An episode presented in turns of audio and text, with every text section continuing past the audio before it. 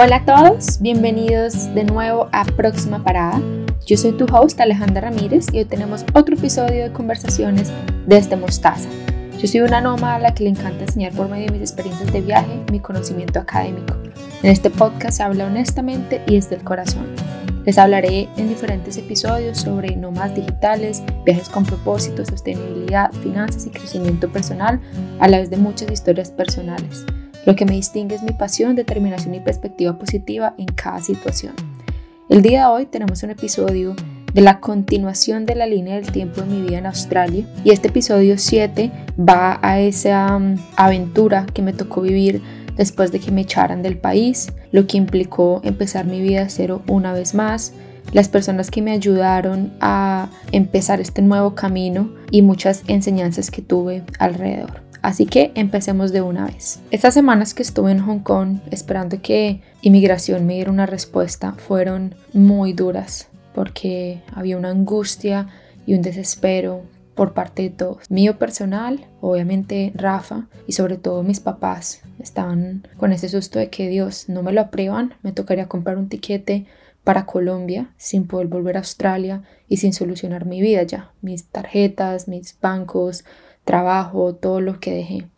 Y si me la aprobaban, que era la mejor opción, implicaba también volver a empezar de cero. Entonces había una mezcla de sentimientos encontrados. Yo hacía, intentaba que mis días se hicieran un poco más tranquilos, ayudando como podía en la casa con los niños. Y como no tenía mucho dinero, pues no quería hacer cosas turísticas porque todo eso es bastante caro, como ir a Disney. Me hubiera encantado haber a Disney, pero era costoso ir. Así que yo lo único que hacía era caminar como una loca para conocer todo Hong Kong. Fui a muchos parques naturales, hacía ejercicio y me iba como a, a simplemente aprender de la cultura. Lo bueno es que la comida era muy muy barata. Hong Kong tiene unos contrastes muy fuertes de cultura china bastante tradicional y también cultura occidental. A mí algunas cosas que me parecieron curiosas es que ellos usan toda la comida que ustedes se puedan imaginar. Tienen perro, tienen patos, tienen alacranes, todos los bichos que ustedes puedan imaginarse,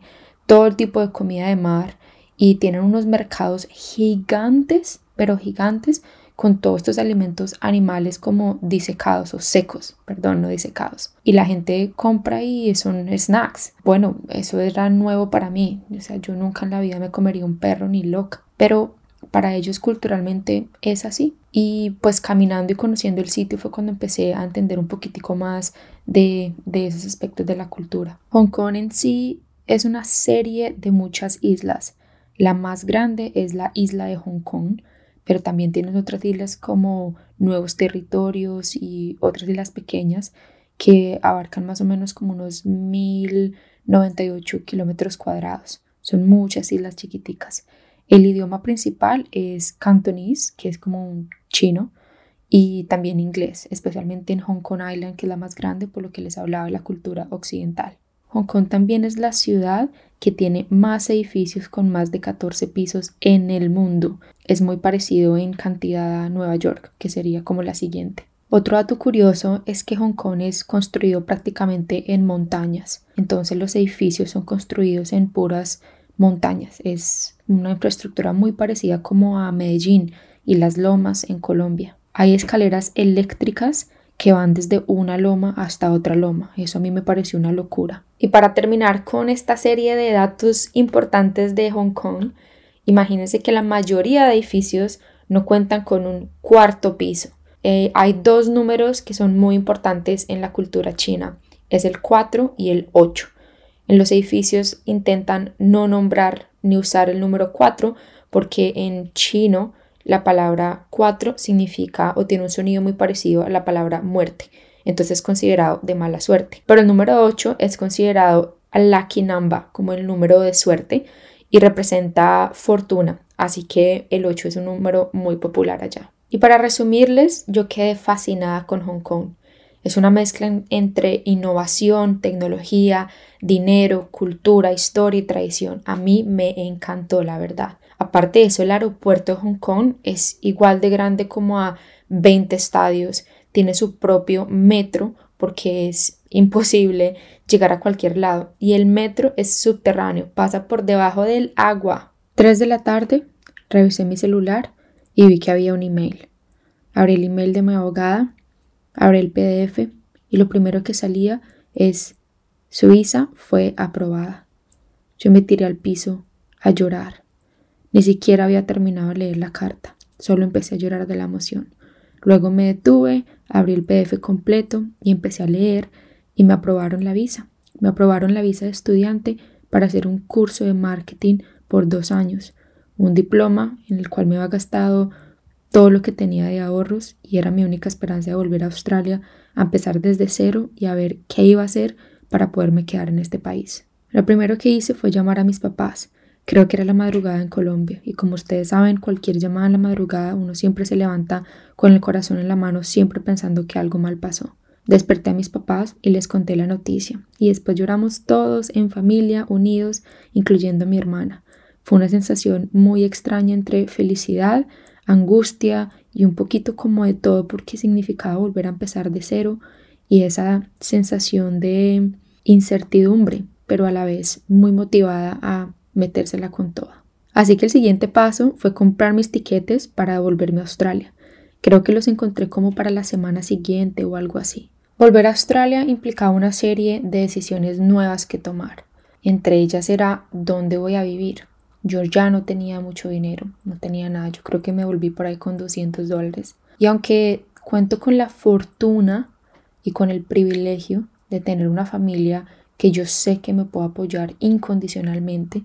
No me refiero solo económicamente, sino emocional también. Em, yo sabía que si yo llamaba a mis papás y les decía, no tengo absolutamente nada, por favor ayúdenme, mis papás dejan de comer y se las rebuscan con tal de ayudarme. Y mucha gente no cuenta con ese privilegio. Pero yo no quería abusar del privilegio porque pues mi papá me ayudó muchísimo con la educación. Yo sentía que ese era su aporte. El aporte de ellos como familia fue asegurarse que yo tuviera una estructura de educación, de valores y de ética como una persona íntegra en la sociedad para poder yo también tomar mis propias decisiones y avanzar y asumir las decisiones que yo tomara. Y dentro de esas decisiones era querer devolverme a Australia. Entonces volví a Australia con muy poco dinero, no sé, en realidad creo que hicieron como para unos 200, 500 dólares. Y la primera persona que obviamente me acogió pues fue Rafa, él era mi novio, nos fuimos a vivir juntos para mi familia ese fue otro choque. Pobrecitos, yo creo que en serio a mis papás les he dado como unos 25 ataques de corazón con todas las cosas que me han pasado en la vida. Pero Rafa era mi roca en ese momento y pues él tenía un apartamento con unos amigos y no tuvieron ningún problema con que yo me fuera a vivir con él. Pero para mí irme a vivir con un hombre Wow, eso sí era de otro nivel. Yo nunca lo había pensado, mucho menos con un novio. Además, porque en Colombia crecimos con esa mentalidad de que uno se va a vivir con alguien cuando se casa. Ah, ah, las cosas no son así. Y pues por más de que a mis papás no les gustó mucho la idea, ellos entendieron mi posición, me apoyaron una vez más y sabían que era algo temporal mientras yo por lo menos conseguía trabajo.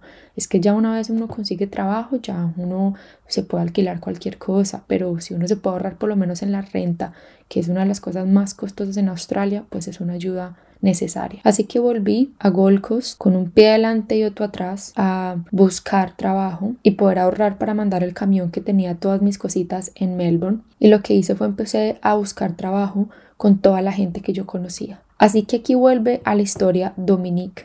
En el primer episodio les conté sobre mis primeros cuatro años en Australia como estudiante lo que era ser una estudiante a mis 17 con otro idioma, la gente que conocí y les conté que yo tenía mis narices metidas en todo lo que la universidad hacía para yo también tener un poco de experiencia laboral y me volví monitora. En esos cuatro años mi profesora Dominique Fela se convirtió en otra roca y yo sabía que yo podía contar con ella. Ella tenía una posición muy buena en la universidad y aparte de eso teníamos una amistad increíble. Así que a los dos o tres días de haber llegado, yo le mandé un mensaje en Facebook y me acuerdo que le dije lo que me había pasado. Ella ya sabía que a mí me habían echado del país, pero no sabía que ya había vuelto. Le conté que había vuelto, le dije por favor veámonos, necesito que hablemos, porque a Dominique le llegaban casi que todos los trabajos disponibles en la industria de diseño en Gold Coast le llegaban a ella porque ella tiene contacto directo con todos los estudiantes. Entonces las empresas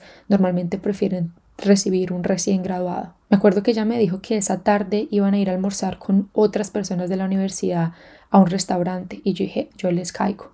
Cuando fui nos encontramos con unas seis o siete personas de la universidad, entre docentes y personas de la administración, con las cuales yo tenía muy buena relación con todos. Y la conversación terminó en que si sabían de algún trabajo, que por favor me avisaran, porque obviamente quería trabajar. Yo algo que tenía en la cabeza era que iba a darme por lo menos un mes para buscar un trabajo en mi área laboral. Si no podía encontrar algo en mi área laboral, ya volvía otra vez a los trabajos de siempre, como cuando llegué de Kenia, que fue a trabajar de mesera, o lo que hice de limpieza y también de mesera cuando estaba en la universidad como estudiante. Pero pues yo decía, no, yo ya tengo una carrera y ya tengo experiencia laboral, que es lo que más piden acá, imposible si no encuentro algo. Así que esos días arreglé mi portafolio otra vez y empecé a aplicar a puros trabajos de diseño. Conté con la fortuna de recibir siete propuestas de trabajo y me hicieron varias entrevistas, o bueno, se agendaron varias entrevistas. Pasaron unos tres o cuatro días y recibí una llamada de Dominique. Yo todavía no había alcanzado a ir a ninguna de las entrevistas de trabajo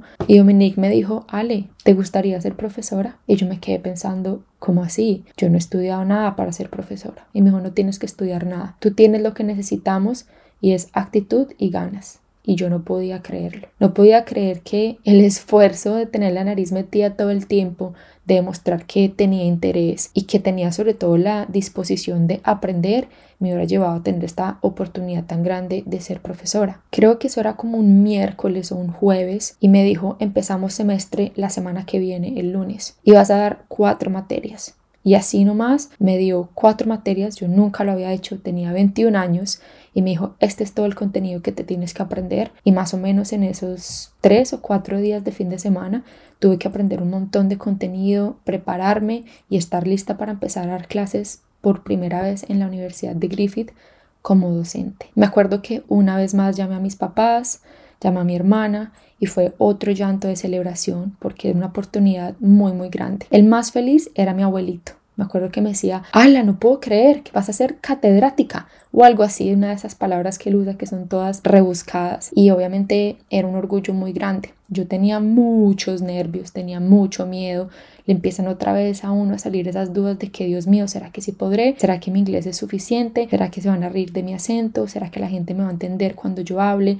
Y esas dudas que son normales, pero yo una vez más respiré, meditación y empecé a llenarme pura energía buena y asegurarme a mí misma que si había llegado hasta ese punto era porque yo podía y que todo estaba en la mente. Así que eso hice. Empecé a estudiar y a prepararme para esa semana de la primera semana de universidad en Griffith. Antes de contarles el chisme completo de cómo fue esa primera semana como profesora, quiero explicarles un poco cómo funciona en términos de rangos el ser profesora en una universidad aquí en Australia. En el primer capítulo les conté de qué era ser una estudiante cuántas horas se tenía que estudiar, qué era tiempo completo, qué era medio tiempo y las condiciones que son bastante diferentes a Latinoamérica. Ya ahorita estar en una posición como profesora fue un mundo totalmente diferente. Hay diferentes rangos y cargos como académica. Yo entré como una profesora sessional.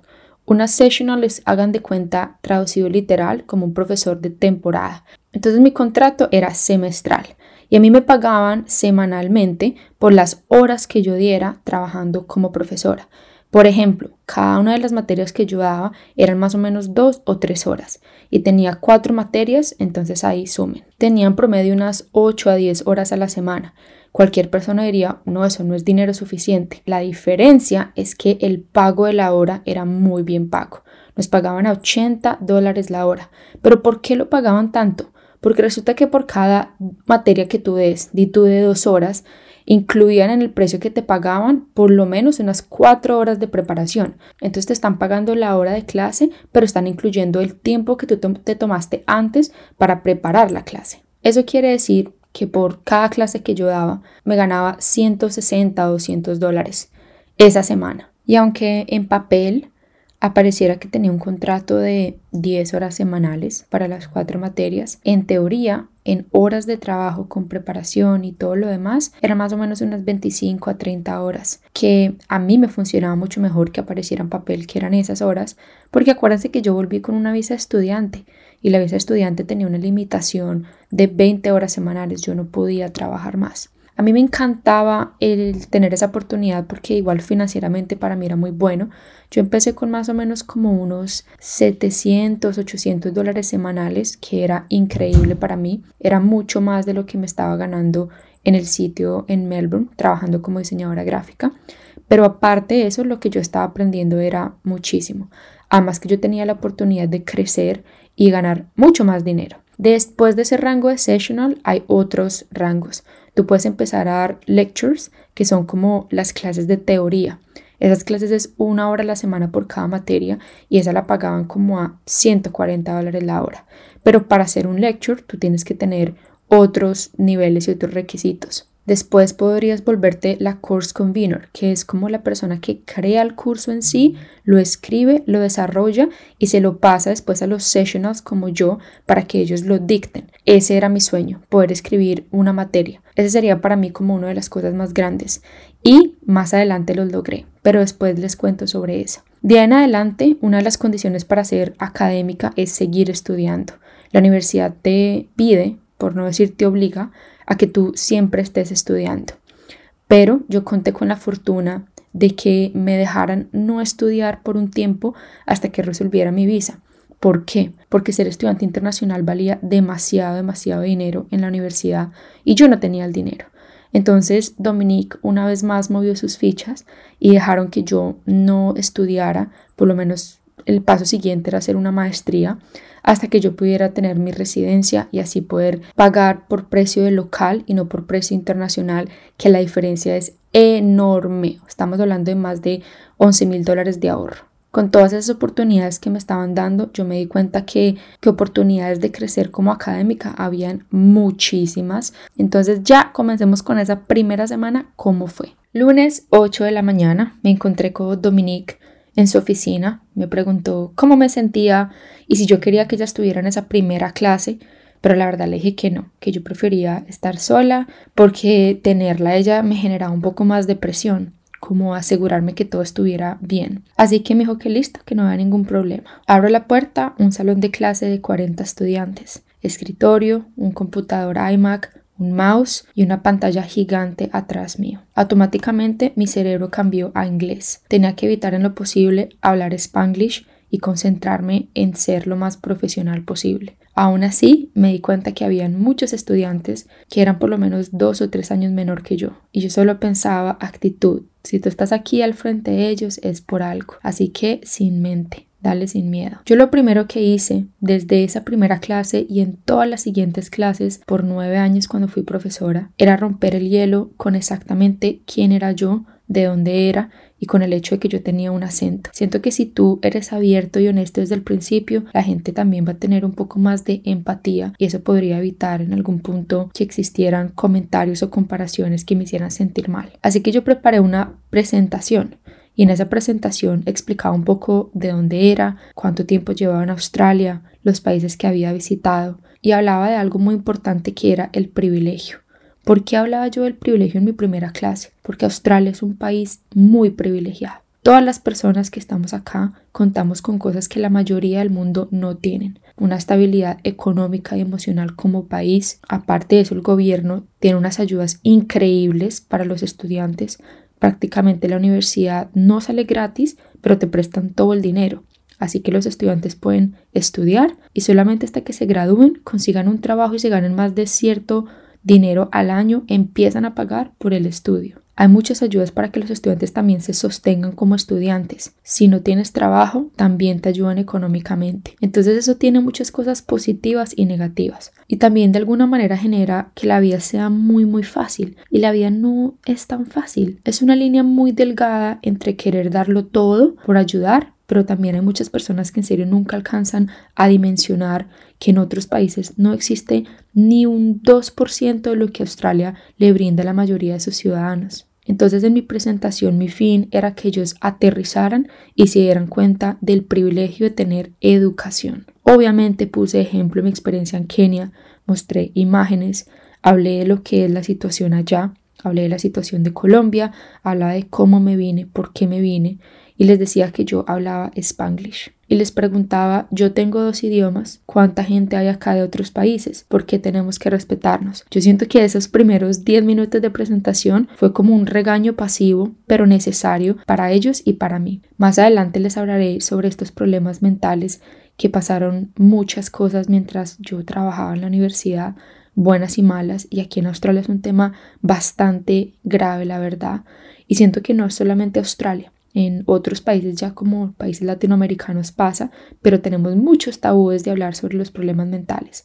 Pero eso es otro tema diferente, así que más adelante les cuento sobre eso. Luego de mi discurso de 10 minutos, la idea era establecer un poquitico más de relación entre los estudiantes, así que les preguntaba de dónde eran, porque no todos eran australianos o muchos eran australianos pero tenían de pronto un background diferente. Un background es que sus familias son de otros países y emigraron acá. Entonces ellos eran australianos de segunda generación. Pero al comienzo, especialmente la primera clase, la mayoría de personas son muy muy tímidas y yo hablo hasta por los codos. Entonces para mí era un poco difícil el no tener a veces respuesta a muchas de estas personas. Igual eso fue solamente las primeras dos o tres semanas. De en adelante ya la gente se sentía más en confianza. Me acuerdo mucho que la voz me temblaba y cuando yo iba a explicar todo sentía que repetía la misma frase cinco veces para asegurarme que todos me entendieran. Pero el tiempo se pasó muy rápido y al final de las dos horas ya pude respirar. Después de ahí, de esa primera clase, me di cuenta que amaba eso. Nunca en la vida me imaginé ser profesora. Nunca. Es más, si tú les preguntas a mis papás si ellos pensaban que yo iba a ser profesora, se mueren de la risa juntos.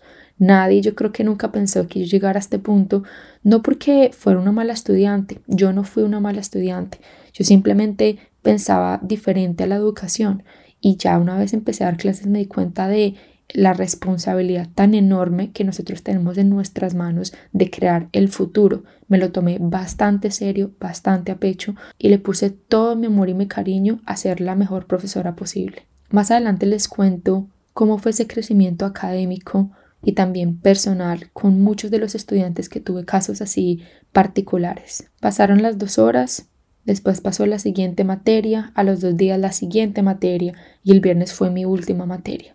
Esa primera semana fue para mí como si me hubieran dado una dosis de adrenalina y de emociones. De en adelante mi vida empezó a mejorar en muchísimos aspectos. Ya por lo menos tenía dinero. Eso significaba que no tenía que quedarme en la casa de Rafa tampoco y que podía encontrar un sitio. Aún así, yo igual quería estar con él, era mi pareja, pero sabíamos los dos que vivir juntos no era una buena opción porque la relación estaba todavía muy temprana y llevábamos solamente un año. Así que después de unos dos o tres meses de vivir juntos, me fue a vivir a la casa de otra amiga que me alquiló su cuarto. Ya que no saben qué. ¿Se acuerdan de Anita? Les había contado que ella estuvo en Melbourne viviendo conmigo cuando pasó lo de su novio. Bueno, Anita decidió irse a vivir a Gold y ahí fue cuando decidimos irnos a vivir juntas. Entonces alquilamos una casa muy grande de tres cuartos entre las dos y nos fuimos a vivir juntas. ¿Por qué nos fuimos a vivir juntas con Anita? Las dos teníamos un estilo de vida muy parecido. Nos gustaba mucho comer saludable, hacer ejercicio, nos encantaba hacer yoga, meditación. Las dos amábamos hacer cosas con las manos, diseño, craft, coser. Pero lo que más nos unía fue ese proyecto que empezamos en Melbourne de hacer los bolsitos de bolsas recicladas de plástico. Y de ahí es donde empieza a surgir la idea de la empresa, Maverick Studio. La visa que yo tenía era una visa de dos años. En esos dos años yo estaba estudiando un diploma de marketing, como les conté. Ese diploma no me daba más que tiempo. Ese tiempo apenas se acabara, yo me tenía que volver a Colombia. Obviamente yo no me quería volver a Colombia. Entonces, ¿qué hacer con ese tiempo? Buscar todas las opciones posibles para poderme quedar en Australia. ¿Qué opciones habían? Opción número uno, encontrar una empresa de diseño que me diera un sponsor. ¿Qué significa que una empresa te sponsorice? Sponsorizar, que creo que ni siquiera se dice así en español, pero bueno, les voy a explicar el contexto, es que la empresa le pida al gobierno, a inmigración, que te den una visa de trabajo a nombre de la empresa porque tú estás trabajando para ellos. Eso quiere decir que tu visa depende del trabajo que tú tengas con ellos. Normalmente esa visa es un contrato de 2 a 4 años y tiene que ser por un sueldo de más de 75 mil dólares. ¿Cuál era el problema? El problema no era encontrar una empresa que me diera trabajo, estaba segura que podía encontrar una empresa. El problema es que un sueldo de un diseñador gráfico no llega ni cerca a los 75 mil dólares. Yo estaba en un sueldo de 45 mil dólares en Melbourne y solamente con un año de experiencia lo mejor que iba a encontrar era una posición de midway designer que máximo podría ganarme unos 50 mil dólares al al año, de pronto 55 mil si tenía buena suerte. Entonces los chances de encontrar que una empresa me sponsorearan eran muy pocos. Opción número dos, encontrar el amor de mi vida. Y aunque mucha gente critique y se burle y que van solamente para conseguirse un australiano y ta ta ta, eso no es así. Yo apoyo 100% a las personas que encuentran el amor de su vida ¿Qué pasa que sea australiano? Buenísimo. Si es de Brasil, buenísimo. De donde sea que sea la pareja, el amor y una visa también con amor es 100% válida. Todo lo que se haga con amor es válido. Es más, tengo muchísimas amigas que encontraron sus esposos en Australia y se quedaron acá en Australia por amor, por crear una familia y por esa estabilidad como pareja que también los unía un país. Pero en mi caso, yo tenía un novio brasilero así que esa opción era difícil y yo en realidad el terminarle a Rafa por conseguirme un novio australiano por la visa nunca la vida lo iba a hacer. La tercera opción era una opción muy válida también, que era volver a estudiar algo que el gobierno necesitara. ¿A qué me refiero? Aquí en Australia hay una lista de skills o habilidades que el gobierno necesita y le hacen como una update cada año. ¿Y qué es un update? mi Spanglish está bastante activado hoy, perdón. Update es como que vuelven a sacar la lista, la renuevan cada año. En esa lista tienen diferentes profesiones con diferentes puntos y condiciones para aplicar una residencia o para estudiar o para aplicar una visa de trabajo. Muchas personas que se vienen de Latinoamérica que ya son profesionales pueden aplicar aquí a esa visa para obtener la residencia si la carrera de ellos está en la lista. Algunos ejemplos son ingenieros. En la lista también hay, por ejemplo, cocineros, peluqueros, están también los que trabajan en construcción, en algunas ramas de la construcción, como los que ponen baldosas, pero esa opción implicaba que yo tuviera que estudiar algo que el gobierno quisiera que yo estudiara. Y después de haber hecho una carrera entera que me hubieran echado como un perro, yo decía, no me voy a arriesgar esa opción porque una vez más es dinero, mucho dinero, que primero no tenía y segundo tampoco me daba la garantía de que me iba a quedar. Una vez más me estaba dando solamente tiempo. Viviendo con Anita, ya llevamos por ahí unos dos meses viviendo juntas. Es decir, ya había pasado más o menos unos seis o ocho meses de haber vuelto de Hong Kong. En una conversación yo le dije a ella que existía una opción que era un poco difícil, un poco no, muy difícil, y era crear una empresa que cumpliera con todos los requisitos económicos, laborales, legales y morales para yo poderme quedar en Australia. Les conté hace un tiempo que viviendo con Anita había nacido Maverick Studio. Pues Maverick Studio es la empresa que creamos entre las dos con el objetivo de hacer nuestra pasión como diseñadores. Pero efectivamente después de unos meses de haber vivido juntas, esa idea se expandió a ser la empresa que podía pronto sponsorearme y ya me acordé de la palabra patrocinar. Esa es la palabra que estaba buscando. Lo bueno es que yo tenía una amistad bastante abierta con Anita, entonces yo podía hablar con ella a calzón quitado, como decimos nosotros, y obviamente expresarle cómo me sentía y contarle lo que implicaba tener una empresa así. Les conté también que Anita tiene un corazón demasiado grande y ella me dijo, Ale, si esa es la única forma para que tú te puedas quedar, yo te apoyo incondicionalmente. ¿Qué implicaba el apoyo de Anita? Uno muy grande. ¿Por qué? Porque en todos los papeles legalmente las dos como dueñas de la empresa, era mucho más factible que me pusieran menos problemas si había una dueña de la empresa que también fuera australiana. Pero Anita también fue muy honesta conmigo y me dijo que ella no veía que la empresa tuviera el dinero para pagar dos salarios, el mío y el de ella, más el salario de otros tres australianos que yo tenía que contratar como parte de las condiciones de este tipo de visa. Así que ella me dijo, tú cuentas con todo mi apoyo en papel. Mi nombre está en la empresa, cualquier ayuda que necesites con diseño o lo que sea que la empresa necesite, cuentas conmigo. Pero ella necesitaba buscar un trabajo para ella también sostenerse. Entonces, en teoría, la empresa estaba a nombre de las dos. Pero Anita era accionista y no trabajaba en la empresa, solamente tenía acciones. Y yo era accionista dueña, pero trabajaba, era la empleada también de la empresa. Estas condiciones solamente se iban a hacer una vez la visa fuera aprobada. Eso no era inmediato y solo iba a pasar si me aprobaban la primera etapa de la visa. Ya les cuento cómo estuvo el proceso. Para esta visa de patrocinio había que cumplir unos requisitos y unos pasos. Eran dos pasos importantes y ya el tercero era aplicar. El primer paso era demostrarle al gobierno y a migración que la empresa era una empresa legítima, que tenía contratos grandes y que había mucho flujo de caja para poder sustentar el patrocinio de una persona. ¿Qué implicaba eso? Que la empresa estuviera andando por lo menos por un año, demostrar que en ese año había suficiente dinero, que habían opciones de crecer y que habían contratos muy buenos a futuro. Una vez uno demuestre ese primer año de la empresa, habiendo hecho el año fiscal y demostrando que se pagó IVA y que todo estaba marchando bien, se podía aplicar a un permiso que es para nominar a alguien para darle el sponsor o el patrocinio. Listo, digamos que la empresa ya obtuvo ese permiso. El siguiente paso era nominar a esa persona que tenía que tener el patrocinio. Pero ¿qué requisitos se necesitaban? Primero, comprobar que esa persona tuviera la carrera que la empresa necesitaba para esa posición y para eso se tenía que demostrar que tuviera experiencia. Aquí en Australia se tiene que presentar como un examen y las pruebas que uno tiene las habilidades para carreras específicas y este examen se presenta como a empresas privadas donde ellos examinan todo esto y te dicen si usted es apta para ese trabajo o no, usted no es apta o no tiene el conocimiento necesario para decir que está preparada. En mi caso, para los diseñadores gráficos teníamos que hacer eso con una empresa de beta.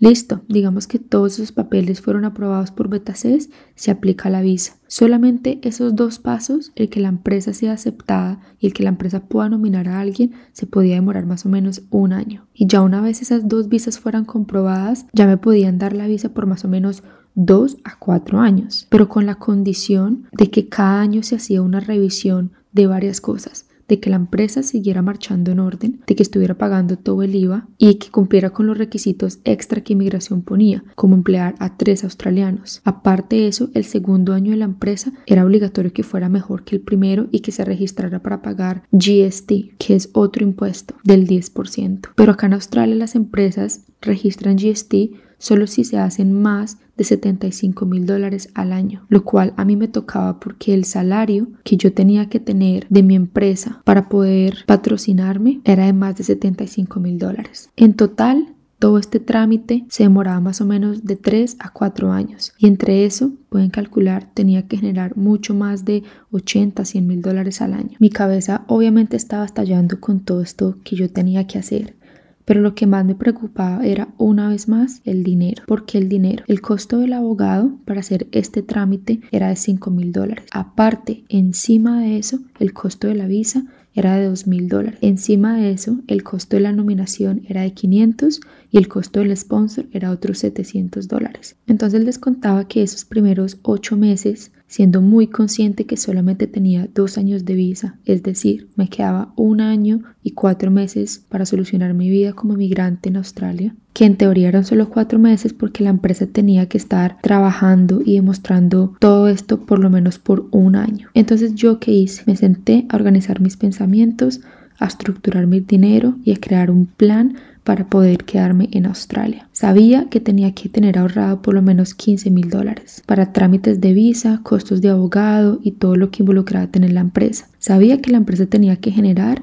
mínimo, mínimo 60 mil dólares ese primer año para demostrar que era una empresa legítima y que estaba produciendo dinero. Y sabía que tenía que empezar a aplicar al examen de Betaces para prepararme cuando tuviera que entregar esos papeles si era que le iban a dar la nominación a la empresa y una vez más hice lo que yo mejor sé hacer, que es organizarme y empezar a cumplir metas como loca. Me reuní con la abogada, creamos un plan y yo empecé a hacer todo lo que estaba en mis manos para hacer que la empresa creciera. Bueno, espero no haberlos aburrido con todo este cuento de la empresa. En realidad el proceso es mucho más complejo y largo. Me demoraría por ahí unos 100 podcasts contándoles detalle a detalle de todo el proceso eh, migratorio y legal de crear empresa y bueno, todo lo que tuve que hacer. Les contaré más sobre los diferentes años. Este digamos que es el primer año de la empresa cuando estaba haciendo la nominación en sí, pero después les cuento de los años siguientes porque la historia va un poco más allá. Hay algo de la empresa que se me olvidó contarles que era la empresa tenía un propósito. Yo en mi vida siempre he estado muy inclinada a tener un propósito en absolutamente todo lo que yo hago. No sé si se han dado cuenta ya cómo es la cosa, pero a mí me gusta tener metas y propósitos claros. ¿El propósito qué es? Puede ser un propósito personal, puede ser un propósito social, de sostenibilidad, de familia, de educación, pero a mí me funciona mucho el ponerle un propósito a mis objetivos y a mis sueños, porque siento que así los puedo lograr, porque me motiva y sé que me va a impulsar a simplemente trabajar en ellos un poco más.